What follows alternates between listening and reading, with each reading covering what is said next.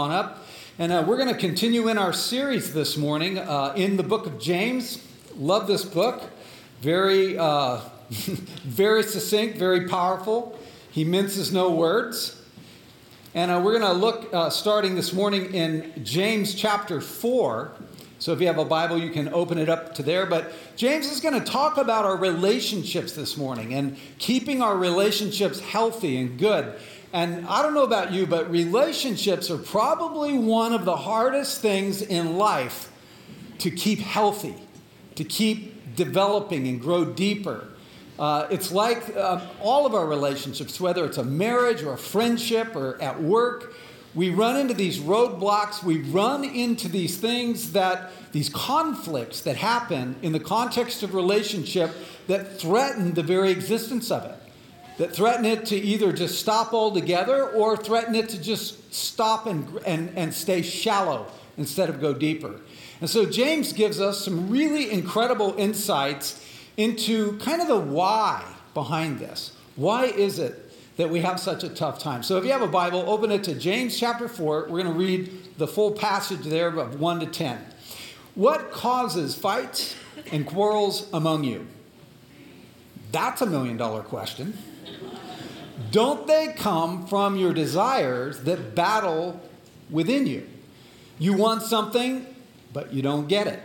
You kill and covet, but you cannot have what you want. You quarrel and fight. You do not have because you do not ask God. When you ask, you do not receive because you ask with wrong motives, that you may spend whatever you get on your pleasures. You adulterous people, don't you know that friendship with the world is hatred toward God? Anyone who chooses to be a friend of the world becomes an enemy of God. Or do you think Scripture says without reason that the Spirit He caused to live in us envies intensely? But He gives us more grace. That is why the Scripture says God opposes the proud but gives grace to the humble. Submit yourselves then to God. Resist the devil, and he will flee from you. Come near to God, and he will come near to you. Wash your hands, you sinners, and purify your hearts, you double minded. Grieve, mourn, and wail. Change your laughter to mourning and your joy to gloom. Humble yourselves before the Lord, and he will lift you up. Those are some strong words. Wouldn't you agree? I mean, at the very start of the message, the person maybe who you're having conflict with, think about that person as I go through this message. Now, don't look around, you know, don't give any cues or anything, but, but it might help to go, why am I having such a struggle all the time? Verse 1 says, What causes fights and quarrels among you? Don't they come from your desires that battle within you. I don't know about you, but that sounds like he's pointing the finger at me and not necessarily at the person I think is the problem. James says the cause of our arguments comes from these competing desires within us. Within us. Now, conflict starts early in life, right? I mean, I have grandchildren, and, and our youngest grandchild uh, Amy, sometimes, uh, you know, she's starting to get verbal, but she doesn't even need words in order to show you that there might be a problem between your will and her will, right? And she's not unique. She's not unique. All kids are that way. Is that when their will is clashed, then they let you know. And we do that growing up. We just get better at it at verbalizing what we really feel and think. Marriage has these built in conditions for conflict. Think about the thing you expected from your spouse when you were dating. And you're thinking, oh, you know, oh, he's always going to want to spend money on me. Oh, he's always going to listen to me and care about my feelings. Oh, yeah, he's always going to be there for me in a romantic way. He's going to think about the little things of life. He's thinking, oh, she's always going to look like a million bucks. She's always, she's always going to want to have sex every night, you know? And then you both wake up, right? All marriages go through three stages. Stage one, the happy honeymoon. Stage two, the party's over. Stage three, let's make a deal. And you have to, you do, right? And you have to get good at learning how do we navigate through conflict and through arguments that are going to happen inevitably in a marriage. What desires? What desires is the Bible talking about? Well, there's all kinds of desires, right? It's whenever your desire my desire clash. So there's different kinds of desires that we're going to look at here in the scripture. But when I put those desires, desiring in itself is not bad, but when I put those desires as the goal, as the forefront, above everything and, and every, everybody else, that's when conflicts ensue. Verse 2 says, You want what you don't have. You are jealous for what others have. And so there's this aspect of getting things in our life. We want stuff in our life. Now, there's different kinds of things that we want, but one of the, one of the clear things that, we, that cause a lot of problems is the desire to acquire, right? Things. Now, things in and of themselves are not bad, but it's like when they compete. In our marriage, for example, you know, I love gear. Anything that's gear worthy, I love it. You know, it could be for anything. You know, it could be for sports, it could be for fishing, it could be for my car, it could be for any number of things. If it's a little piece of gear, I'm into that. Tisa likes like clothes and little Christmas items. And I don't really get that. We got a, like a little Charlie Brown music box from Amazon. I didn't order it, she ordered it. And I wasn't particularly happy because, you know, we're on a tight budget right now, and all of a sudden here comes this little item that I don't envision why we would even order that little thing. you know, we could have had saved that hard earned money for a piece of gear for me. And I don't know about you, but stuff gets in the way of our relationship all of the time. Two different, kind of contrasting desires of what we want to have in our life. And it's this lifestyle that in our country we try to maintain and keep up with that creates all kinds of problems. Uh, now, we in our marriage, maybe, maybe not unlike a few of you, we're prone to argue around money more than probably anything else, if I'm honest. It's probably around that more than anything else. Uh, Dave Ramsey says, I'm the money nerd, and then she's the free spirit. That's how he would put it. And you know, I get like really obsessed around the budget and all of that, and she's like more like, hey, just chill out, live some life, be, you know, be fun. And uh, a budget, though, is something that money nerds really like. And I'll tell you why. Because it helps you tell your money where it's going to go rather than it telling you where it went. Right? And yet, free spirits, you know, it's like, hey, let's live a little bit. Not everything from now until Jesus comes back needs to be on this tight budget. You know, let's kind of be free here. And so we've had to learn how to serve each other in that and how to deal with money. Money is a pretty real and important thing when it comes to a marriage. Matter of fact, it's not by accident that if you look at the research, the majority of marriages end up in a divorce around financial issues, arguments, stresses, and fights. And the research shows that those who fight about finances once a week are over 30% more likely to get divorced than couples that fight about finances a few times a month. And so it's this regularity of this contention that's constantly going on. And one of the things that produces that is the debts that we create in our lives. We want things, we go out, we, we have easy funding, easy money that's there, accessible, and so we end up in these debts that create this pressure.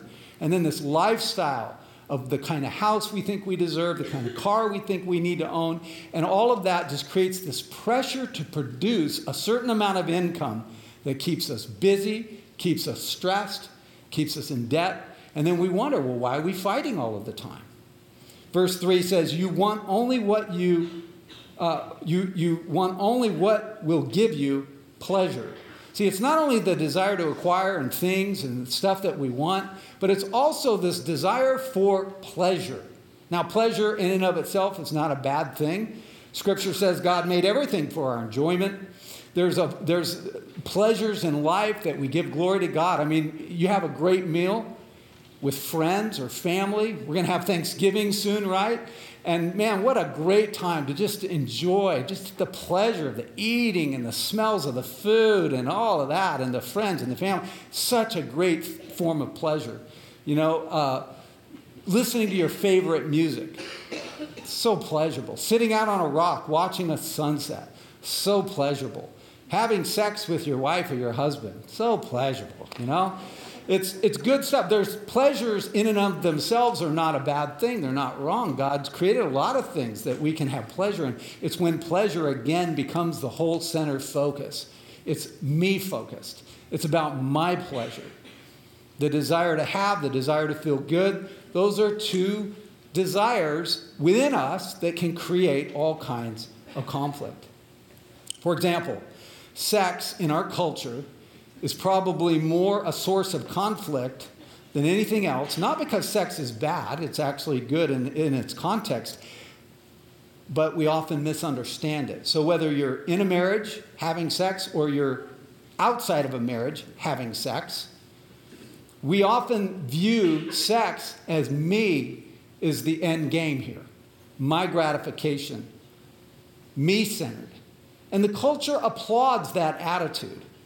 Sex was meant to be expressed between a man and a woman in a marriage to show love to the other person, to mutually experience pleasure, to reaffirm the covenant of trust, and a lifelong commitment. Sex was designed to express true intimacy and helping the relationship to grow deeper. But see, when we feel we deserve the pleasure that comes from sex, we feel like, hey, this is my right. This is I'm made this way to be gratified, and sex becomes pre- predominantly about me, then obviously it needs to start as early as possible. Why wait until marriage? And then it be- becomes oftentimes addictive and destructive. Sex inside marriage can also be harmful when we use it as a bargaining chip with the other person. It's it gets thwarted and then resentment builds up. Verse 2 and 3 says, You do not have because you do not ask God. And when you ask, you do not receive because you ask with wrong motives. See, not only is this desire to have and this desire for pleasure, but, but even the good forms of that we often don't end up experiencing because we don't pray. That's what the scripture says, that we're not asking. So if I'm not asking, what am I doing? Well, I'm trying to get. I'm trying to obtain whatever it is I think I need by myself, for myself, in my own strength and in my own power. See, we don't pray, we don't ask God, we don't look to Him. We often look to ourselves to meet our own needs. And God's saying, Man, I'll meet your needs if you will just seek me, you'll find me. And then he says, But when you do ask, you often ask with the wrong motives. And that's another reason why you often don't receive things. Now, I hate to admit it, but there are a lot of times when I'm fighting with Tisa, and yes, for those of you who are here going, You fight? I thought you were a pastor. Yep, we fight, we argue, we're still together, we still love each other, we're best friends. It's all part of marriage. Um, but when we end up in, in like a tiff or an argument, I often don't think about praying. I'm thinking about winning. I like to win that situation, and then maybe later, when everything cools down, we might pray. And, and God's just saying, why don't you pray first? Why don't you pray right now? I'm not talking about that awkward thing when you're in the middle of a heated argument and go, let's pray. You know, that's just weird and awkward. Um, and I've tried it a few times. It backfires on me. I'm just going to tell you. Don't even go there. But it's this attitude of praying, this attitude of seeking God for the help that we need in our relationships, in our marriages, in our friendships, at work. What I've discovered about myself is that my lack of prayer is also a reflection of the pride in my life. And, and it's, the, it's that attitude that God, if things get really, really bad, I'll come find you. But otherwise, I kind of got it covered. I'll figure it out. And that's nothing more than pride. Pride. Prayerlessness in itself is an evidence of pride. James talks about uh, that being one of the reasons why we don't receive from God, is this proud attitude that gets in the way. In the next verses, James talks about conflict, not just with people, but with God. He says pride not only causes conflicts with people, but it, it gets in the way of our relationship with God. In verse 6, he says, God opposes the proud, but he gives grace to the humble. He opposes the proud, but he gives grace to the humble. I need a lot of grace. I need a lot of grace. God declares war on selfishness, and it's a war I'll never win. Have you noticed that God has this unique way of engineering circumstances so that when your ego starts to get a little too out of control, He has a way of deflating that, helping us to see that we're in constant, desperate need of Him? James is saying, don't let pride be the source of your arguments and keep you in that crazy cycle of constantly conflict and argument and drama. So, what's the cure? Well, first of all, know that there is a healthy pride, that healthy pride where you take pride in your kids' accomplishments. They did something really well, they gave something away that just blessed your heart, or pride as a coach. You know, you're coaching someone to a next level and they knock it out of the park and you're proud of them. There's a healthy form of pride. That's not what the Bible's talking about. It's talking about this self centered ego that lifts itself up. It's this too high of an opinion of one's self. Muhammad Ali was arguably the greatest heavyweight champion of all time. And when he was young, you remember, those of you who are old enough, remember he'd walk around, strut around, I'm the greatest, I'm the greatest, I'm the greatest. Well, once Ali was on a commercial flight, and prior to takeoff, the flight attendant reminded him to buckle up. He said, uh, Superman don't need no seatbelt. And she shot back and said, Yeah, Superman don't need no plane. Ali buckled up. That excessive self esteem, you know? In his famous chapter on pride, C.S. Lewis, in his book on Mere Christianity, he points out this competitive nature of pride. I don't know if you've ever thought of pride this way, but pride, the kind of negative pride the Bible speaks about, is really based on competition. He said this pride gets no pleasure out of having something, only out of having more of it than the next person. We say that people are proud of being rich or clever or good looking, but they're not. They are proud of being richer or cleverer or better looking than others. If everyone else became equally rich or clever or good looking, there would be nothing to be proud about. Isn't that interesting? It's very true. That pride, in, in the core of it, it's the thing that fuels it, is the sense of comparison and competition with one another. And it happens in our relationships. And so James gives us some good news here. He says in verse 6 and 10, he says, God gives grace to the humble. Humble yourself before the Lord, and he will lift you up. What is grace? Grace is the power to change. Grace is the free gift of God's empowering presence in your life. I need grace. I need grace in my life. I need grace to change because naturally I'm an impatient, unsatisfied person. And that gets in the way of my relationships. I need God's grace and His power to change, His help. And the way to get that grace is through humility, through being humble. It's not, it's not debasing yourself, it's not pushing yourself down, it's not lifting yourself up. It's just saying, God, help me be who you've created me to be and be in a place where I can receive some of us have the hardest time receiving, don't we?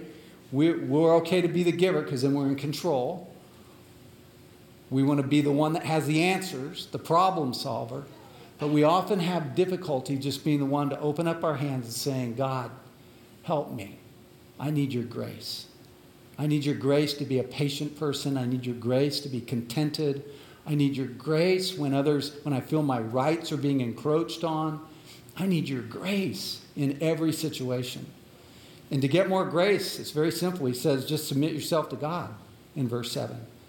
Let God be God in your life. Let Him be the Lord, the leader, the one who's calling the shots, and just come underneath His authority, come underneath His leadership.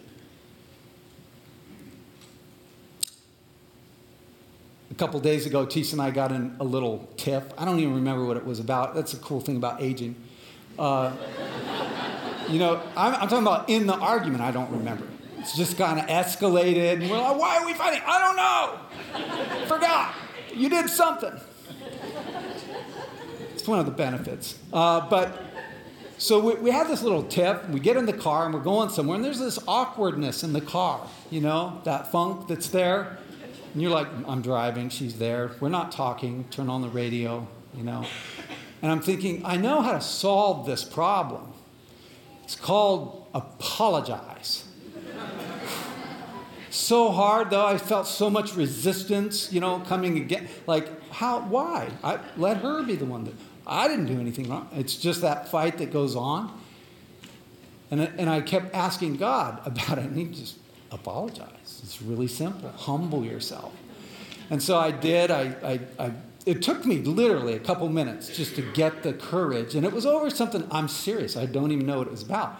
And it's like, hey, I'm sorry, forgive me for my tone and the way that I, whatever, you know, the things I said that just kind of created this problem, helped create the problem. And, and um, I'm not talking about apologizing for something you absolutely didn't do, but hey, let's face it, don't we often feel that way? I didn't do anything. So it's like, apologized, and boom, she was like, oh, okay, good, thank you. And boom, the rest of the day was a great day.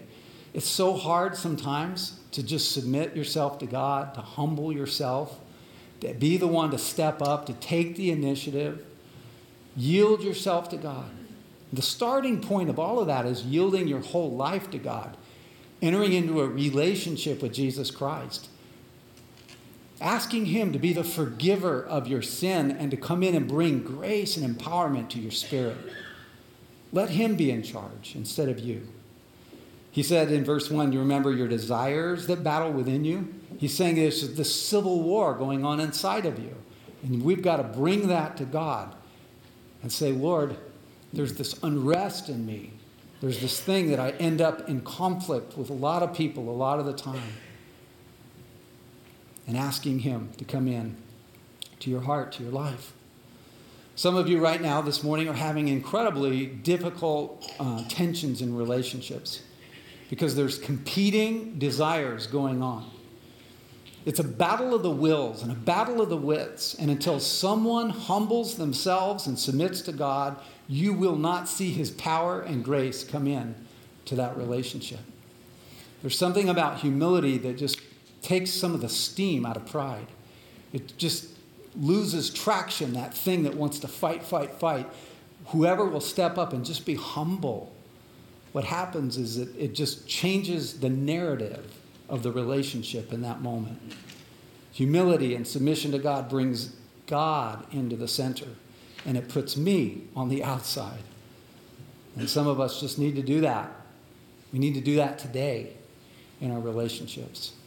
Do whatever you have to do in your life in order for, for God to just come in and give you the grace that you need. Be humble. Don't be ignorant of the devil's schemes, verse 7 says. You see, it starts with our own humility, it starts with our own submission. But what, here's the cool thing about submitting is that when you submit to God and you just humble yourself before God and people, it all of a sudden now you have the ability to move in spiritual authority. Whereas pride, you can't. But once you're humble and you submit to God, now the praying that you do is it's not about, Lord, change her. It's about first change me. And then in that place of humility, what happens is you're able to move in ways in the spirit that you will bring down strongholds that come against our relationship. See, the devil wants your marriage to fail. And the devil is real and he comes against your children, he comes against your friendships, he comes against you at work. And, it's, and he comes against us in these ways. And the scripture says, don't be stupid, don't be ignorant of his schemes, but to know he's the father of all lies. He puts these lies in our mind that says, hey, I deserve this, I have the right for that. How dare you treat me that way? Look at the zinger I got for you. And he he stirs that strife up in our relationships, and he wants to divide your family. So that's how he works, and we need to not be ignorant to those ways. And so the scripture says, submit yourself to God, then resist the devil. Actively resist him. And how do we do that? We do that through humility, but we do it in prayer as well. My pride and my ego often get in the way. And then when it does, that's an axis, it's a little entry point for the devil to come into a relationship. You want to keep uh, you want to keep the wicked one out of your relationships, you walk in humility. Walk in humility. Walk in submission to God. And pray in the Spirit. And watch what happens. It says, resist the devil and he will flee. You don't have to put up with him. You don't have to just uh, tolerate that, but you have authority in Christ. Now, here's the really good news. Scripture says in verse 8, Come near to God, and he'll come near to you. Come near to God, and he'll come near to you. How do we do that? How do we come near to God? Well, we already looked at a few of the things is submitting to God. It's walking in humility. Um, but also it's just growing in intimacy with Him by spending time with Him. Whenever we start to get in battles within our marriage, it's normally me, and it's normally because I haven't pulled away to go spend some concentrated time in the presence of God. Because I get depleted, you get depleted, and we need to be filled up. Sunday is a wonderful time to do it, uh, but we also need that extended time away from people, just with God in our, in our daily life, but also those extended times where we go get away for a whole afternoon, whole morning, a whole day, maybe even an overnight retreat. And we just need to spend that time and reconnect with God and let Him pour into us. Verse 8 tells us another way that we get close to God and He gets close to us is when it says, Wash your hands, purify your hearts. Our hands represent our conduct. What, it is, what is it that we're doing? That might be grieving the Spirit. And then purifying our hearts, that's our attitudes. What is it? Where's a blind spot in my heart, in my life, where, man, I need to take it more serious? That the things that I'm doing is maybe hurting people, hurting my children. And it's coming to God and it's being willing to shed a tear. It's being willing to repent and make a change in my life. You want to reduce conflict? Then it means we say no to pride. We say yes to submitting to God, yes to humility, yes to prayer, yes to drawing close. And in verse 10, he says, Humble yourself before the Lord, and he will lift you up. Where is it that you could humble yourself this week? What conflict are you engaging uh, or that's just raging in the background? Maybe it's on the back burner you're avoiding the person, whatever it might be, and that you just need to be the one to take the initiative, to make the phone call, to write the letter. I'm not talking about a letter or a phone call to work it all out. I'm talking about to take some ownership, humble yourself, reaffirm love and commitment, and just letting God work. How can we humble ourselves before God and people this week? Which of the desires are creating the most conflict in your life? Is it the desire to acquire, to have, to get? And whoever it is is thwarting that a little bit, not on your same page, is creating conflicts. Or a desire for pleasure, somebody's not meeting your needs or your rights. I have a right to this. See, in the first chapter a couple verses that we read, four times it says unsatisfied. You want, but you don't have. You don't have. You're jealous that other people do and you don't. He says you strive for it, but you can't get it. You're unsatisfied. See, the secret to satisfaction is not just getting more and more and more. The secret is really just to relinquish control, submit ourselves to God, humble ourselves, and let God be the one to meet the needs in our life. I'm going to invite you to pray with me right now. Would you bow your head? Lord, we just want to thank you for grace, that you pour out that unmerited favor and that empowering presence of your Spirit to help us to change, especially in these deep, deep areas of our heart where we have competing and conflicting desires, where we have this desire to be happy and to have pleasure. We feel we deserve it and it's owed to us. Lord, in these areas of our attitude of heart, Lord, where pride rises up, and instead of turning to you, Lord, we just turn to ourselves again and again and again and end up short. And today, Lord, we want to humble ourselves. We want to come to you and submit to you. Maybe you're here and you haven't really done that fully yet. You've been exploring, been thinking about having a little bit more of God in your life. But today's the day to just surrender, just to completely submit your life to Him. To quit trying to negotiate and just say, Lord, I need grace. I just, I'm just giving you control. Please forgive me. And empower me now with the grace to change and the grace, Lord. I'm constantly feeling and trying to put out conflicts in my life. And Lord, I realize that something's wrong in me. So I come to you right now, God. If that's you, I, I just invite you to pray this with me. Jesus, I'm inviting you and I'm opening my heart to you. Jesus, I'm asking, Lord, that you break down these hard walls that I've built up over time in my life.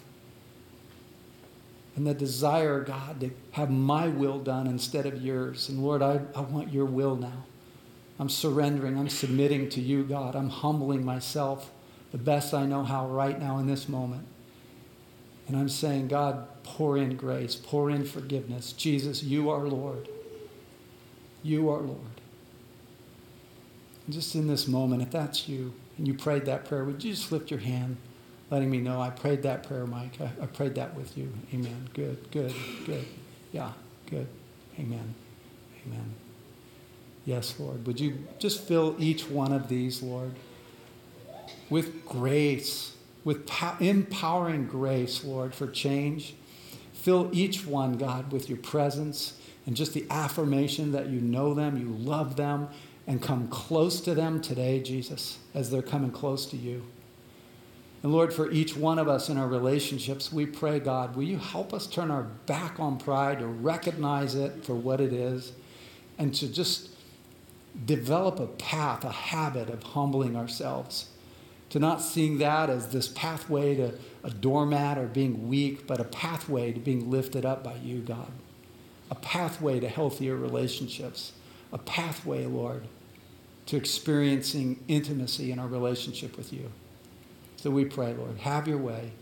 May your will be done. May your kingdom come in our life, in our relationships, as you see it in heaven. Amen. Amen. Well, if today you opened your heart to Jesus Christ, I want to tell you it's the best thing you could have ever done. I'm so excited for you. I would love uh, for you to tell me about it. I'll be right over here at this First Connect underneath the monitor. If you're new or newer to the church and you'd like to know how to connect here, feel free to just come up and, and say hello to me. Over here is on this side of the, uh, of the stage, there's a prayer team. They'll be there to pray with you no matter what's going on in your life. Let's stand up together. Have a great day, everybody. We'll see you next